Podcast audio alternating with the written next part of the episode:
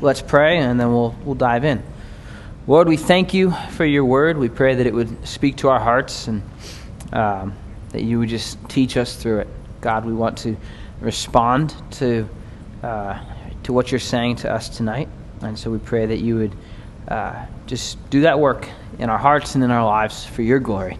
And it's in Jesus' name we pray. Amen. All right, so uh, Bible overview, right? We are moving through, uh, trying to get a big picture perspective of the Bible so that as we're then coming back on our own time and reading the Word, we have a better awareness of sort of how it all ties together, what we're looking at, what's going on. And so we've gone through, you know, already this year, we've gone through what's sometimes called the Pentateuch or the Torah, which is like the, the first five books of the Old Testament. It's the law, in a sense. Uh, and then we've gone into the histories, which was from the book of Joshua all the way through the book of Esther. We've gone through the poetry, uh, which was Job, Psalms, Proverbs, Ecclesiastes, Song of Solomon. We went through the major prophets, and now we're in the minor prophets. And we said it before, but we'll say it again. They're not minor because they're subpar, they're minor because they're short. Uh, they're shorter books. You could fit them all in one scroll in the ancient world. And so these were all clustered together. And so we're, we're moving our way through the minor prophets. And tonight we find ourselves in the book of Jonah. Jonah opens up chapter 1, verse 1. It says, The word of the Lord came to Jonah, the son of Amittai, saying, Arise and go to Nineveh, the great city, and cry against it, for their wickedness has come up before me. Now, Jonah should be uh, just about the shortest book in the Bible. It should be verse 1 and 2. The Lord came to Jonah and said, Arise and go up to Nineveh. And then it should say, Jonah went and preached, and people repented. Jonah is known as a prophet. His prophecy is the shortest prophecy anywhere in the scripture. So, uh, collectively, the book could be like four verses long uh, if, if, if that's how it had panned out. But it's not. Why? Because in verse 3, we see this interesting little thing. But Jonah rose up to flee to Tarshish from the presence of the Lord. So, Jonah's a prophet. Uh, Jonah's job is to hear the voice of the Lord and pass it on to people. And the Lord says, Jonah, I've got a message for you. I want you to go to Nineveh and declare judgment against them. And Jonah says, God, I've got a newsflash for you. I don't want to go. And so I'm going to actually run away from your presence. And really, Jonah is, a, is just a great book of the Bible. It's probably the most, it's the most famous of the minor prophets. Um, but it's the story of a guy who's trying to uh, get away from the call of God on his life. And so Jonah tries, in verse 3, he says, to flee from the presence of the Lord. Now, it's an interesting little line because in Psalms 139, David writes in verse 7, and he says, Where can I go from your spirit, or where can I flee from your presence? If I ascend to heaven, you're there. If I make my bed in Sheol, that's like the, the depths of the earth, behold, you're there. if I take the wings of the dawn, if I dwell in the remotest part of the sea, even there your hand will lead me, and your right hand will lay hold of me. If I say, Surely the darkness over, will overwhelm me, and the light around me will be night, even the darkness is not dark to you, and the night is as bright as the day, darkness and light are alike to you. David says, Where can I flee from your presence? I'm always surrounded by the presence of God. Jonah says, I bet if I get on a boat, I could probably outrun God, right? And this isn't like, you know, I mean, whatever, regatta weekend's coming up. We understand in Madison what fast boats look like. This isn't one of those, right? Jonah's crawling along at you know a couple miles an hour if he's lucky, uh, trying to trying to sail away from the presence of God. But he's trying to go basically as far away. If you look at a map, uh, most people think Tarshish is probably in like Spain. So basically, Jonah's trying to go to the farthest end of civilization that he can find at that point in world history. And so Jonah's going to just run from the Lord. If we go fast enough, you know, all we got to do is go two miles an hour to God's one mile an hour, or whatever, and, and we'll be good. And so the story of Jonah, uh, because it's so familiar, we don't have to spend huge amounts of time on it, but basically the Lord sends a storm. And the ship is in danger of sinking, and all the sailors say, What do we do? And so um, basically they realize that Jonah's disobedience is the cause of the storm. And they say, Okay, Jonah, what should we do? And uh, it says, then verse 11 of chapter 1 so they, that's the sailors, said to him, What should we do to you that the sea may become calm for us? For the sea was becoming increasingly stormy. These guys are in the middle of, they're on a very small vessel, uh, especially by today's standards, in the middle of the Mediterranean, which has huge storms.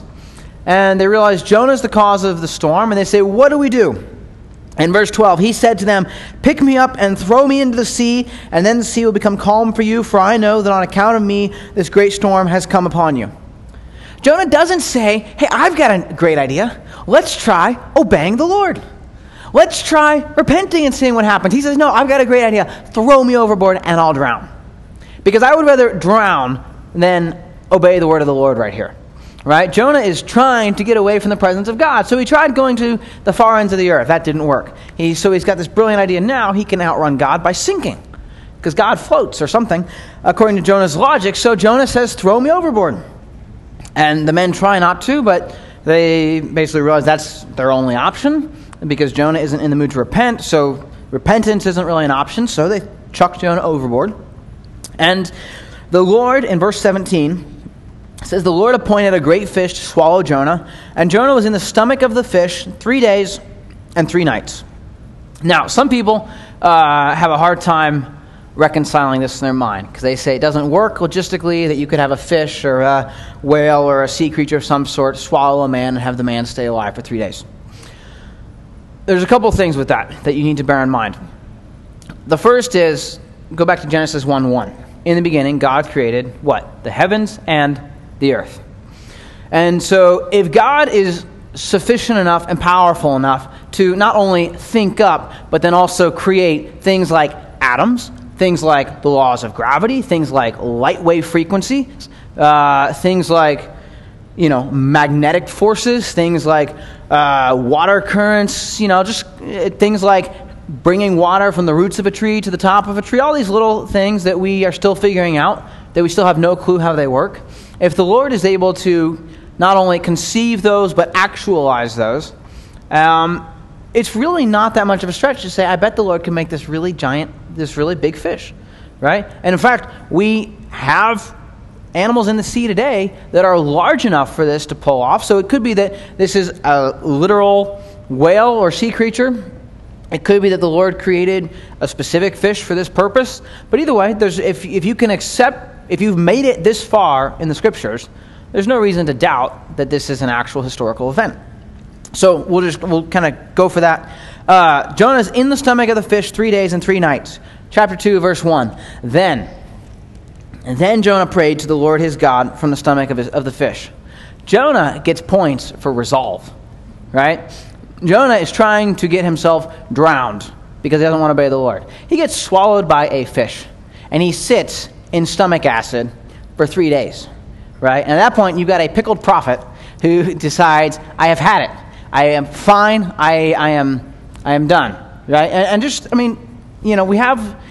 Uh, really one of the great crimes of children's Bibles is that they give us these horribly warped ideas of what life looked like, right? Jonah was not sitting, you know, we have this like, I don't know, your standard children's storybook. Uh, you've got this giant cave that has water and like a half sunk boat, and Jonah's sitting on the boat, and it's somehow well lit, always in the pictures. I don't know why.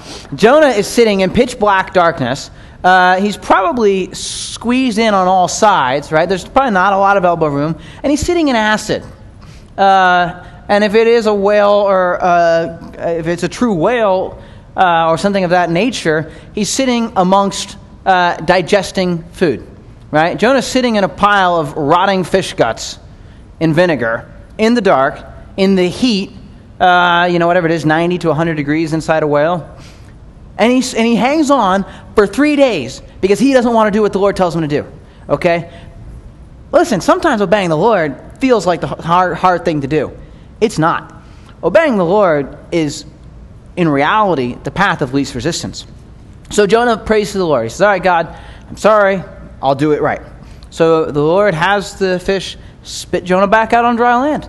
And uh, so Jonah now is in the middle of fish vomit, as well as all the vinegar and everything else. So Chapter 3, verse 1 the word of the Lord came to Jonah the second time, saying, Arise, go to Nineveh, the great city, and proclaim to it the proclamation which I'm going to tell you. So the Lord says, All right, let's do this again. And Jonah says, Okay. Jonah obeys. Jonah goes to the city of Nineveh and he gives a prophecy. He says, 40 days and Nineveh shall be destroyed. And what happens? Nineveh repents. It's really probably the greatest single revival in human history uh, up to the present time, right? Uh, I, I mean, Nineveh, historical estimates say it's probably close to a million people. And the entire city repents, right? From the bottom of the economic stratosphere to the king. Everybody repents and accepts the word of the Lord for what it is. And the Lord removes his judgment from the city and spares it. But then we get this interesting commentary uh, on the nature of Jonah. Because Jonah then becomes frustrated at God for being gracious. Jonah, um, chapter 4, verse 1 But it greatly displeased Jonah, and he became angry. He prayed to the Lord and said, Please, Lord, was not this what I said while I was still in my country? Therefore, in order to forestall this, I fled to Tarshish. For I knew that you are a gracious and compassionate God, slow to anger and abundant in loving kindness, and one who relents concerning calamity. God, I knew you were a soft touch. People repent and you forgive them. Of all the nerve, right, you have the audacity forgive, to forgive people who cry out to you for forgiveness. I cannot handle this. Therefore, verse 3 O Lord, please take my life from me, for death is better to me than life. God, I cannot handle you pouring out your grace on people. I would rather be dead.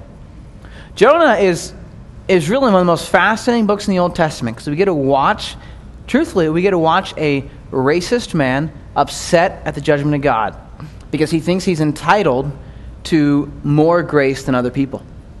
And uh, so then the Lord rebukes Jonah, and, and, the, and the book ends really at sort of this weird cutoff point. And, and we're not told what Jonah does. The Lord tells Jonah, hey, it's right for me to be gracious. It's right for me to care about these people. Okay, what are you going to do about it, Jonah? You're right now currently more obsessed about your own petty desires, and I'm concerned about human beings. And the book ends, and I think it's, you know, some people speculate that Jonah then repented and, and, sort of wrote the book as a warning, and I think that's very possible. But I think the book leaves it open ended because, in part, we're supposed to ask ourselves what do we do with the grace of God? Does it bother us when certain people receive the grace of God? Does it annoy us to think that other people might receive the exact same privileges in the kingdom of heaven as we might? And Jonah is, is a warning to us to bear in mind who we are before God.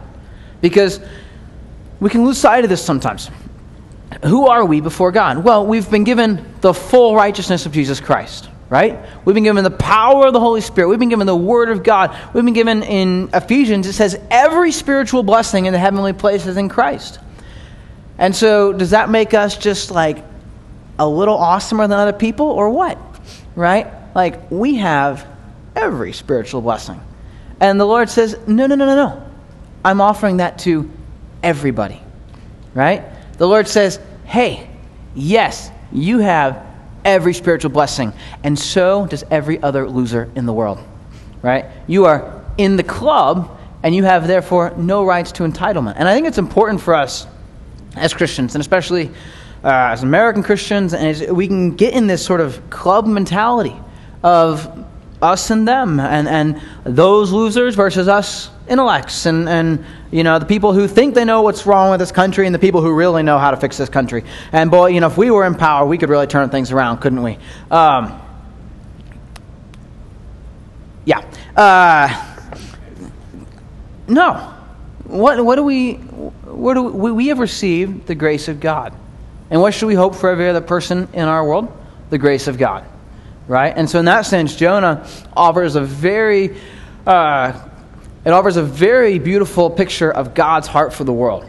Because the Assyrian people, if there was a group of people who you could, in your own pride, say they don't deserve the grace of God, it was the Assyrians. I mean, Jonah's call here was not easy. It's the equivalent of the Lord telling one of us, hey, why don't you go witness to North Korea? Or why don't you go witness to ISIS? And just tell them that they're going to be destroyed and just see what they say, right? It's not an easy call that Jonah's asked to do, but he's given this message by the Lord because the Lord cares about the hearts of people, right? And so we need to keep that in mind and bear in mind that yes, the grace of God is a beautiful thing, but no, it does not make us more than others, right? It makes us part of the welcoming committee. It makes us part of the family of God so we can invite others into the family of God. So that's Jonah. Uh, moving on to the book of Micah. Micah chapter 1, verse 1 says, The word of the Lord which came to Micah of Moresheth in the days of Jotham, Ahaz, and Hezekiah, the kings of Judah, which he saw concerning Samaria and Jerusalem. So we get a little bit of a time and space context here from Micah. We're told the kings that were reigning during his time, and we're told that he was given visions uh, for, or he's given a word from the Lord concerning Samaria and Jerusalem.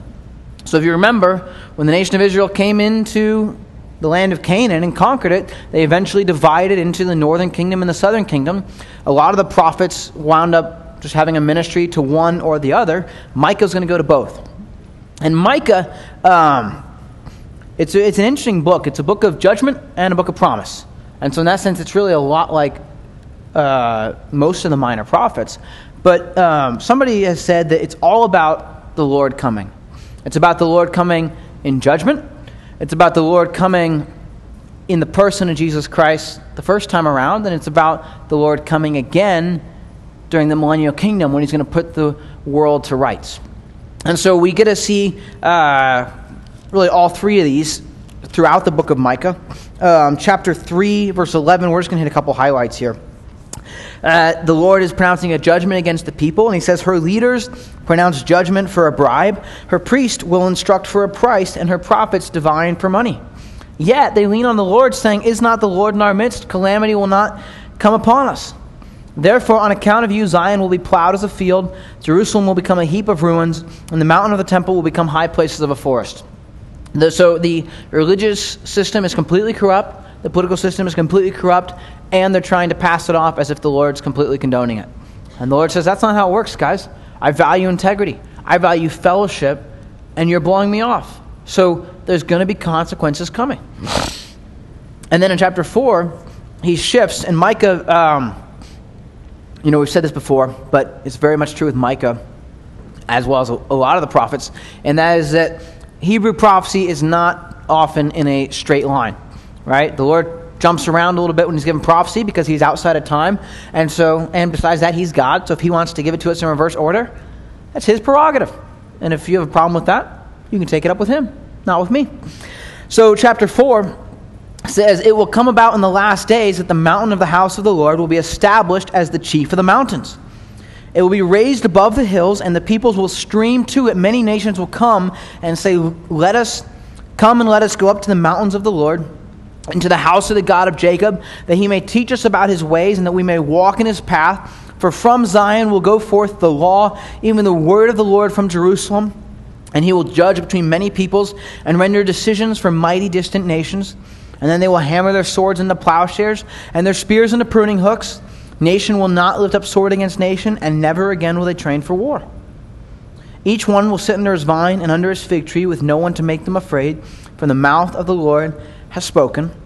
And though all the peoples walk, each in the name of his God, as for us, we will walk in the name of the Lord our God forever and ever. This is the prophecy that has not been fulfilled. This is a prophecy about the millennial kingdom. At the end of the Great Tribulation, Jesus will come down and set up an earthly kingdom for a thousand years. Satan is going to be bound, and the, the Lord is going to set up his throne in Jerusalem. He's going to touch down uh, on the Mount of Olives. The mountain's going to split in two. The whole topography is going to change, and Israel is going to raise up. And so he's describing uh, basically the nations of the world are going to come to Israel. That's going to be the headquarters of the Lord's kingdom. Uh, and so that's where we find Ezekiel's prophecy of a temple. Uh, most commentators would say that's when Ezekiel's temple is going to be built. It's going to be a thousand years of Jesus ruling the world, of the earth really uh, functioning the way it was designed to function, the way the Lord created it originally before sin corrupted it. Um, and so we're looking forward to it. We're absolutely looking forward to it. It hasn't happened yet. And so, you know, it says here they'll hammer their swords into plowshares and their spears into pruning hooks. You know, pacifists love to quote that verse. That verse works great when Jesus is in charge and Satan is chained up. Uh, until that time, somebody once said, the man who, you know, until that time, the man who beats his sword into a plowshare is going to plow for the guy who didn't. And so, uh, you know, we look for peace, we love peace, we long for peace, but we also live in a world that requires justice. We live in a world that requires government and law and order. And so we don't we can't deny that as Christians. Christianity never calls for pacifism. It calls for uh, justice and, and living out the word of the Lord in submission to the governing authorities as much as we can. Uh, but it never calls for just complete absolving of all law and order. It calls for a lot of law and order. And so, uh, chapter 6 of Micah gives us this great, uh, just this great commentary on the Lord. And it says, Hear now what the Lord is saying. Arise, plead your case before the mountains, and let the hills hear your voice. Listen, you mountains, to the indictment of the Lord, and you foundations of the earth, because the Lord has a case against his people. The Lord says, Hey, everybody listen up. I have a complaint against Israel. Right? A lot of people complain against God, but in this case, God's going to complain against Israel. Uh, verse 3 My people, what have I done to you, and how have I wearied you? Answer me. Indeed, I brought you up from the land of Egypt and ransomed you from the house of slavery, and I sent before you Moses and Aaron and Miriam. people, remember now what Balak, king of Moab, counseled, and what Balaam, the son of Beor, answered him, and from Shittim to Gilgal, so that you may know the righteous acts of the Lord. Some translations say, so you may know the saving acts of the Lord. The Lord says, hey, what have I done to offend you? Let's run through the list. Oh, I saved you from Egypt. Right, that was offensive. Uh, oh, I delivered you from slavery. Yeah, that was really bad. Uh, I delivered you, I gave you quality leaders. They weren't perfect, but I gave you great leaders. Yeah, that was awful. Um, remember uh, Balak and Balaam came against you? Yeah, I protected you from them too. I'm so insensitive. And the Lord's offering his complaint, and so he says, With what, verse 6, shall I come before the Lord and bow myself down before God on high? He says, Bearing in mind what I've done, what is your proper response? And now Micah is asking this question to the Jewish people, but very much so it applies to us. Because we call to mind the works of the Lord, and then we ask ourselves, what's the proper response? Shall I come to him with burnt offerings and with yearling calves? Does the Lord take delight in thousands of rams, in 10,000 rivers of oil? Should I present my firstborn for my rebellious acts, or the fruit of my body for the sin of my soul? What can you offer to God uh, as a substantial response to what he's done for you? Right? How could you possibly express an awareness and an appreciation for what the Lord has done? Well, chapter 6, verse 8. He has told you, oh man, what is good. Oh, isn't that, isn't that nice? You know, the Lord loves to give us open book tests because he knows we're too stupid to, to, handle it any other way, right? What does God require of you? Here it is. Um, and what does the Lord require of you but to do justice, to love kindness, and to walk humbly with your God. Our response to God is to do justly, right? We just talked about, you know, we, we live in a world of order and law, to love kindness, right? We need to see justice and mercy side by side, and to walk humbly with your God. We, we show appreciation for what the Lord has done by walking in fellowship with the Lord by responding to what he's done. There was a guy named Dietrich Bonhoeffer back uh, during World War II. He was a German pastor, and he had a line. He said, Grace is free, but it's not cheap. Uh, and it's very true. Uh, the grace of God is completely free. Every single one of us can respond to the grace of God. But it's not cheap because it cost Jesus Christ his life. Right? It was not this cute little thing that he handed out. It was the wrath of God poured out on what should have been us. And Jesus absorbed all that so that we could be clothed in God's righteousness. And so to not respond to that is to treat it like it's a toy. Right? It's free, but don't treat it like it's a toy. The grace of God requires a response. And what's the response? To do justly, to love kindness, and to walk humbly with our Lord. And then uh, chapter 5 in verse 2, just as we're wrapping up Micah, uh, gives us a prophecy about Jesus Christ's first coming. And he says, and he, But you, Bethlehem, you're too little to be among the clans of Judah. From you, one will go forth from me to be the ruler in Israel. His goings forth are from long ago and from the days of eternity. Micah, uh, throughout the book of Micah, he references all these little towns. Uh, some people, he would have been a contemporary of Isaiah, but most of Isaiah's ministry happened in Jerusalem. And a lot of the towns that Micah references were so small that we really have no idea where they were at.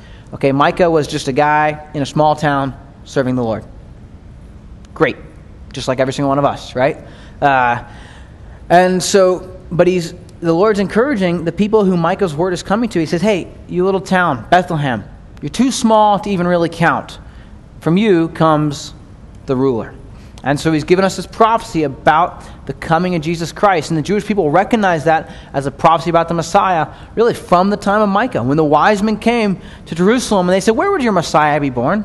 The priest said, uh, Bethlehem. And the wise men said, Great, thanks. And they went and found him. So Micah is. Uh, it is the judgment of God, right? But it's very much the promises of God as well. And then as we're wrapping up for the night, we're going to come to the book of Nahum. Nahum, uh, Nahum is one of those guys that we know virtually nothing about. We know that in verse 1 it says, The Oracle of Nineveh, the book of the vision of Nahum the Elkoshite. So that's it. If you know where the Elkoshites live, then you know everything we know about Nahum. And nobody knows where the Elkoshites lived. So uh, we know that his name was Nahum. That's like it. Uh, but he's a prophet of the Lord and he gives a prophecy concerning Nineveh. Now, we just covered Nineveh, right? Jonah went to Nineveh. Nahum, in the time period, we can, we can track a little bit of, of the time. He's about 100 years after Jonah. And so, what happens? Well, Nahum is a prophecy of judgment and destruction against Nineveh. Nahum prophesies about the destruction of Nineveh because of their wickedness. And you say, wait a second. Jonah preached in Nineveh and they repented, and the Lord turned away his wrath. Yeah, he did for that generation. But a new generation rose up that never repented of their sins. Right? And the Lord extends grace based on past actions to an extent, but every generation has to reckon with the Lord for their actions. Right? Every generation, every individual stands before God on the basis of what they knew and what they responded to. And so a new generation arose after the time of Jonah. The, the people who repented in Jonah's day did not pass it on. They didn't pass on a legacy of surrendering to the word of the Lord. And so what happened? Nineveh fell back into wickedness, and Nahum comes along to prophesy about their destruction. Um, so, in verse 2, it says, The jealous and avenging God is the Lord the Lord is avenging and wrathful. The Lord takes vengeance on his adversaries, and he reserves wrath for his enemies. Now, we got to pause just because we're here, and sometimes you get to a portion of the scripture and you just got to pause and address it. What does it mean that God is a jealous God? Because we hear that sometimes, and jealousy is a negative connotation, right? So, is there something bad about the character of God? Well, let's back it up a second. In human terms, when somebody's jealous, what does it mean? Let's, let's put it in a, you know, in a situation a guy has a girlfriend and he's jealous. What does that mean? That means he's suspicious every time she says anything nice to another dude. Right? How could you love anybody else as much as you love me? And in human jealousy, that's a bad thing. That, that's, a, that's a sense of like possessiveness that leads to, you know, awful behavior, right?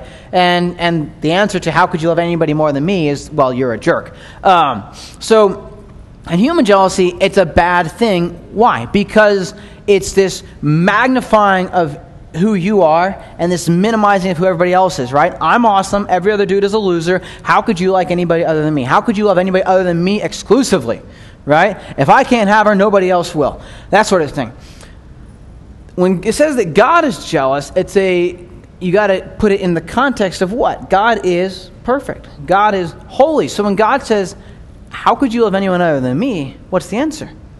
There's no way. There is no there is no reason that you could logistically love anyone or anything more than the Lord, except for your own self will and your refusal to surrender to the Lord. But when the Lord says, basically, you know, when a, when a guy says, I'm the best ever, what's the answer? Uh, by virtue of the fact that you just declared it, you proved that you aren't. When the Lord says, I am the best ever. I am holiness. I am righteousness. What's the answer? Yes, he is. Yes, he is. Yes, he absolutely is. And so when he claims that role of a jealous God, he's saying, I have a right to be protective of my name because my name actually can live up to a standard that nobody else's can. So we just got to keep that in mind. We don't want to we don't want to put on we don't want to put a sort of a human term onto the Lord uh, and then misunderstand the character of God. But verse 3 it says the Lord is slow to anger and great in power and the Lord will by no means leave the guilty unpunished. So the Lord is he's jealous, and it says he's gonna he has wrath because he has to deal with wickedness, but what? He's slow to anger. Verse 7 says, The Lord is good, he's a stronghold in the day of trouble, and he knows those who take refuge in him. But, verse 8, with an overflowing flood, he will make a complete end of its site and will pursue his enemies into darkness. Now, verse 8 is interesting because it's a, actually a historical prophecy. Nineveh fell because there was a flood that destroyed part of the wall, and that's how their enemies got in. Um, but understand, you know, putting, put this in context. What have we got? The Lord is jealous and wrathful, and he's taking vengeance on his adversaries. The Lord is slow to anger. The Lord is good. Right? We put those in context together, and we have a picture of the holiness of God. And we can't ever really divorce the two. Because, uh, because love, you know, we have this idea in, in our modern context that you can just love everyone and everything. That's ridiculous. Love is always tied to hatred. Because if you love something, you will hate that which threatens your love. If you love your children and a rabid dog is coming toward them, you're going to hate that dog enough to destroy it. Right? To love something means to hate that which threatens it. And so the Lord uh, we understand you know, the Lord is good, the Lord is slow to anger, but the Lord also has wrath. The Lord takes vengeance because the Lord lives and dwells in such holiness, right? In, in a level of holiness that we in our earthly state can't even fathom, that He cannot allow wickedness into His presence, right? And, and oftentimes we, we, you know, we wrestle with in, the, in what seems like the injustice of the world a lot of people ask, how could a loving God allow this to happen? And that's really the wrong question. The question is, how could a righteous God allow anyone into his presence? And so we see the judgment of God very clearly in Nahum, but we have to see simultaneously that Nahum is giving us a picture of the love of God and the goodness of God. And they're tied together.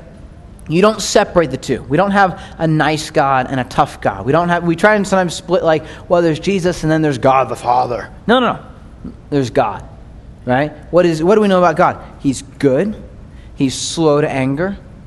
He's jealous. He takes vengeance on his adversaries. Those are not contradictory terms. They have to go together in order for each one of them to be fully true. Okay? So, uh, Nahum then he goes on he, just, he prophesies the destruction of Nineveh. But eh, eh, in context, especially tonight as we're, as we're covering Jonah and Nahum sort of side by side, there's a couple things that we've got to keep in mind. And that is that every individual and every nation stands before God. And the Lord judges them based on what they've done with what they've been given. And, you know, the people of Nineveh repented in the time of Jonah. That was great. You know, a, ton of people got saved. That's a wonderful thing. That didn't mean that 100 years from then that everyone was still serving the Lord.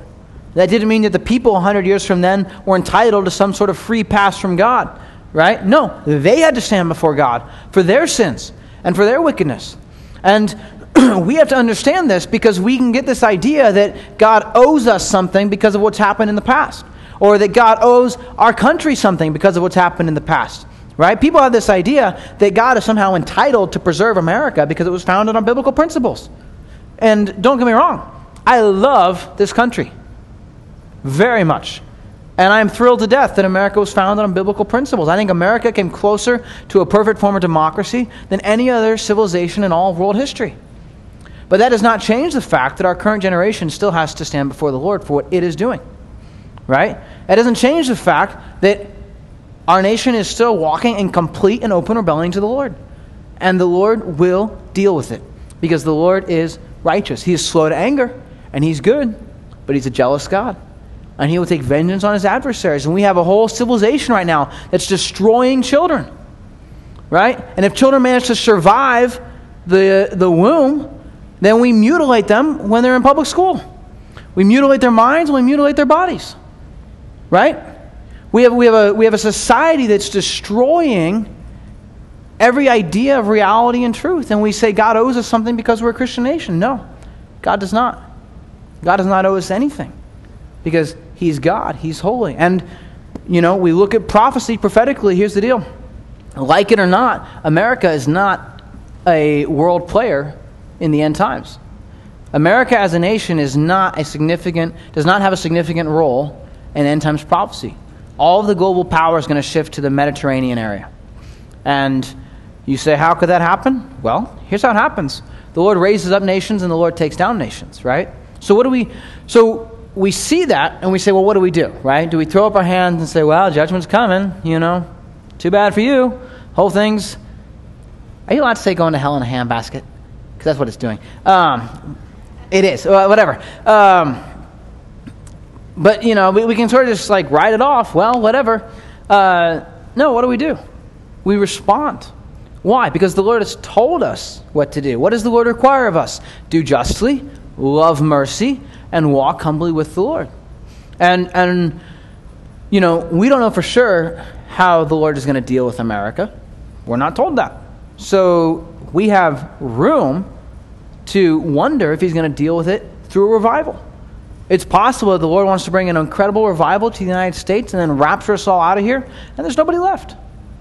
That'd be fantastic. So we respond individually, and that can at times bring national repentance. But the Lord will raise up and take down nations at His will. Um, but what He wants to do is draw individuals to Him. So, what are we doing on an individual level? You know, we, we have a responsibility to be uh, nationally aware, to be nationally active. I think every, every Christian should vote. But at the end of the day, what are we supposed to do? We're supposed to do justly, love mercy, and walk humbly with the Lord. We respond to the grace of God in our lives by taking it seriously, by living it out, and by letting it then impact us. And if the Lord then gives us the call of somebody like Jonah and says, You go preach a message of repentance, then we go and preach a message of repentance. Right? The Lord calls us like Micah to, to preach all these small towns that nobody will ever hear of, right? You know, some of us are going to be called to preach in Smyrna and Chelsea and Nab and Lexington and wherever else, right? And we do it faithfully.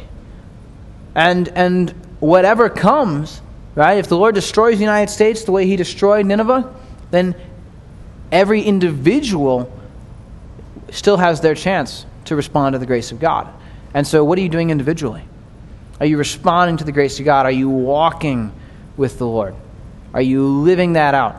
Right? Because the Lord created you for fellowship with Him. The Lord wants nations to repent, yes. But the Lord wants individuals to fellowship with Him.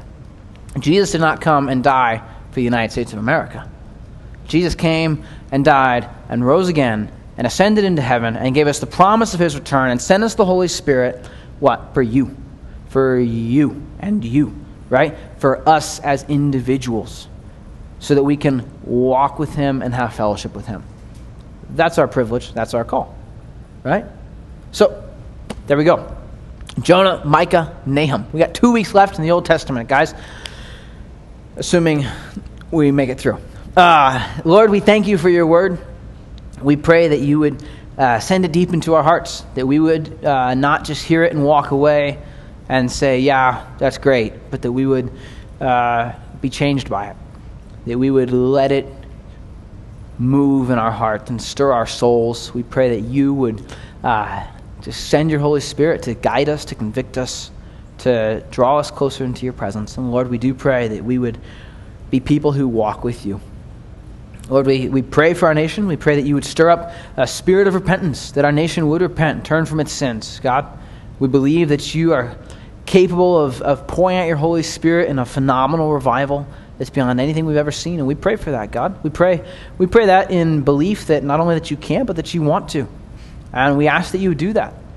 But Lord, regardless, we want to see you working in our lives.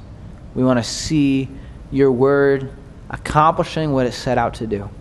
And so, have your way with us, God. Teach us, guide us, and be with us. And it is in the name of Jesus Christ that we pray. Amen.